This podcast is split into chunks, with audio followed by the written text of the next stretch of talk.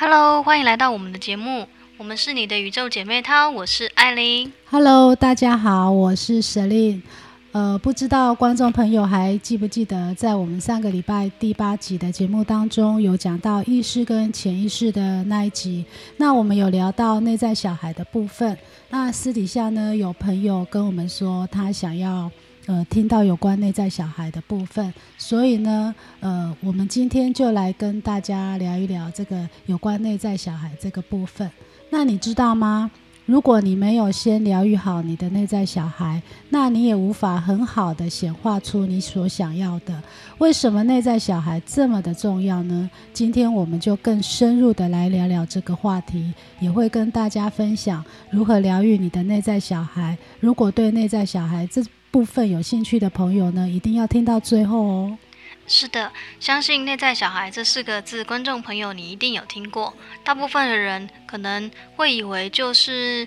内在有一个心灵受创创伤的小孩，就是那种童年时期有发生过重大伤痛或事件的人，像是家暴、呃孤儿之类的，才会产生所谓的内在小孩。其实不完全是哦，内在小孩它是什么、怎么形成的呢？以心理学来说，我们从出生后还不认识这个世界时，我们会依附着我们的照顾者，那这个通常是我们的父母，就是从。最简单的生存模式状态，透过需求的满足，呃，来让我们得到安全感。但孩子的基本需求不止吃喝拉撒睡以外，还还外还需要情，还有情感需求。那有小孩的听众朋友，不知道你们有没有碰过这种情形？就是当你的小孩还是婴儿时期，他只会用哭泣来表达他的需求时，长辈在旁边说啊，让他哭啊，这样子才不会宠坏小孩。但是现在的教养书呢，反而都是告诉你，当婴儿哭不停时呢，建议你不要放任不管，因为这样子呢会让他没有安全感。这不仅会影响亲子关系，等长大之后呢，还可能会影响他的亲密关系。那这是因为对于婴儿来说呢，那是一种被抛弃的感受。小婴儿当然不会自我疗愈，所以呢，那种感受就会一直留在他的潜意识里，影响着。嗯、呃，是的，我们七岁以前呢，是潜意识发展的一个很关键的时期，所以呢，我们的孩童时期的经历呢，对我们的影响就非常的大。而父母呢，就是与我们最重要的一个连结，就我们就是我们的全世界。那第一个七年里面所经历的创伤呢，都会变成内在小孩的一部分。除了一些重大的事件之外，那些看似微不足道的事情呢，你认为长大后根本不会记得的小事，都的的确确的会被我们深藏在潜意识中的变成我们的内在小孩。例如呢，当一个四岁小孩开开心心的在家等待妈妈回家，等妈妈回来之后就冲上去想要抱抱妈妈。那因为对小孩来说，最直接的拥抱就是他表达爱的一个方式。但是呢，妈妈可能刚下班太累了，就拒绝了小孩。小孩当时还不能理解妈妈的行为，在那一刻呢，这个小孩呢，他会很难过的。他的需求呢，没有被满足，他的认认知呢，会理解成妈妈不爱他，而他呢，会为了继续在这个环境继续好好的生存，而选择不去。这样的抱妈妈感受到受伤的情绪，也会被这个小孩冰封在潜意识的最深处。而这整个的过程呢，就是呃对应对应这个机制的一种本能。嗯，聊到这个呢，我们就可以有很多的延伸，像是小时候啊，爸妈。总说别人家的孩子多优秀，呃，当你做错事或是表现不好时，父母对你的数落跟批判，一次一次那种你心中的那份失落，那个你渴望得到的认同与爱，却换来了呃感到委屈或是感到失望的情绪，那些呢其实都没有消失，有一些人还会因此而没有安全感，没有归属感，自我认同感价值很低。影响了自己长大之后呢，跟别人的关系。那内在小孩的形成，也不只是我们原生家庭的影响，也包含你从小到大那些引发你很大的负面情绪的事件。这边呢，我举一个我自己的例子跟大家分享好了。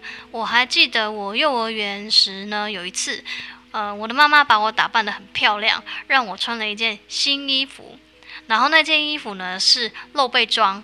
然后我开开心心的去上学，那我就。记得进教室之后呢，引来了同学啊跟老师们的注目跟笑声，那种情景呢让我感到很不舒服。长大之后我才发现，如果在一个空间中呢，成为别人目光中的焦点时，我会很紧张。后来开始学习觉察之后，我才发现我始终一直呃记得小时候的那一件事情。嗯，不知道艾琳的分享呢，有没有让听众朋友也回想起自己小时候曾经发生哪些经历呢？总结的说呢，内在小孩就是你小时候那个没有被满足需求的自己。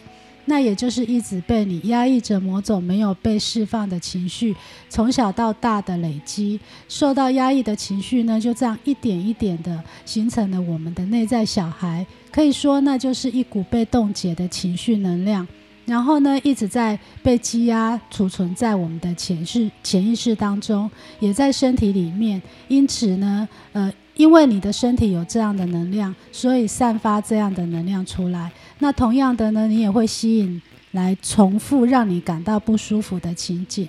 等让你感到不舒服的情境呢，又再次发生的时候，触发你内在小孩的情绪的开关呢，又马上被打开，让你呢再次爆发情绪的一个漩涡。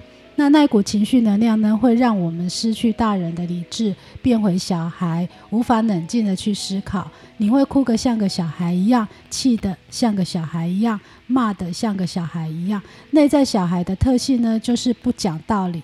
我们可以回想一下，有时候呢，我们跟家人或伴侣之间的吵架，那吵架的那个点呢，可能就像有点像小孩子一样很幼稚的点，但是呢，过不去的点，或是你讨厌某个人。但原因都是不重要的，没有道理的。那这些呢，都是我们没有去看到自己的内在小孩。对，身心灵的角度来说，内在小孩就是从情绪能量来的。而情绪能量呢，从我们在妈妈的身体里时就有了。我们能够感受到。呃，与妈妈的共感，而妈妈的感受呢，又是从她的从小到大，甚至是她还在她母亲肚子里的时候感受到的情绪能量。所以呢，内在小孩真实的其实是被代代相传的。我们的内在小孩。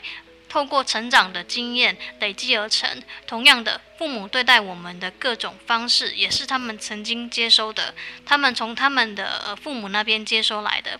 所以可以说，内在小孩是一股代代相传的情绪能量。你跟父母。跟爷爷奶奶、呃外公外婆的内在小孩呢，其实都是相连的。所以你一个人疗愈了内在小孩，也同样疗愈了你跟父母、跟爷爷奶奶、外公外婆的内在小孩，甚至是你的祖先、祖辈，也都因为你一个人的疗愈而发生了转化。嗯，是的，所以呢，疗愈内在小孩是真的非常重要的哦。那虽然内在小孩常常被我们遗忘，如果不是因为类似的情境又发生，我们也不会有机会呢去发现自己的内在小孩。假设你跟家人或是伴侣之间关系有些紧张。那可能短时间内无法解决，你可以先从疗愈自己开始。当你疗愈自己的时候，安顿好自己的内心，开始可以用不同以往的那个方式来跟家人或伴侣沟通，不再呃不再是原本的那个不讲理、不受控的内在小孩的方式时，你会找回自己内在的力量。你会发现，你其实可以成为自己内在小孩的父母。你不止帮助了自己，也帮助了你身边的人。那这边我觉得也可以把内在小孩想象成在你的内心深处有一个很暗很小的房间，你从来没有留意它的存在。当有一天你打开了门，你才发现房间里原来一直都住着一个最脆弱的你。你灵魂曾经发生过的伤痛，他全部都知道，他一直都在那里，他始终在等你发现他。打开他的房间，为他的房间照进光线，带给他温暖。当你发现了房间，愿意打开门，那就表示你开启了疗愈之路。因为疗愈的第一步就是觉察。嗯，没错。当你觉察到自己的内在小孩之后，接着呢，我们需要学习转化这个情绪，面对这个让我感到不舒服的感受，先接受它，跟你的内在小孩说对不起。我现在才发现你，谢谢你始终勇敢的在那里。我爱你。此时此刻你不再孤单，请原谅我。此时此刻我有能力爱自己，我原谅我自己。此时此刻我懂得如何爱自己。我们需要重新跟自己和解，肯定自己，给自己更多的爱。你可以重新为事件下新的定义，可以用不同的角度去解释、解读，再放下。过程中呢，你已经一步步的在疗愈自己。嗯，我觉得我在准备这集内容时，我也疗愈了我的内在小孩，就是呢，会再次的去跟自己的内在小孩对话，去打开内在小孩呃的那个小房间。重新整理每本书架上的书，就像在整理曾经我发生的每一个事件一样。就像我刚刚提到的那个小时候的事件，当我觉察到后，我就跟自己说：我了解到那只是一个事件，我理解别人没有恶意，我知道我只是不懂如何应付当时那种情形，但我知道我没有任何的错，我接受我当下的独一无二，还有别人的关注。这一次我会勇敢接受。带着微笑面对。那有关疗愈的部分呢？其实还有很多的方式。以后有机会，我们会慢慢的呃把方法介绍给大家哦。那听完今天的节目，不知道听众朋友有没有什么样的想法？不管有什么想想法呢，都欢迎你们留言告诉我们哦。对，那也可以加入我们呃宇宙陪你聊心事的脸书社团，跟追踪我们的 IG 哦。那我们今天的节目就到这里哦，下周同样的时间在这里一起陪伴大家，让我们一起期待下次的节目吧，拜拜。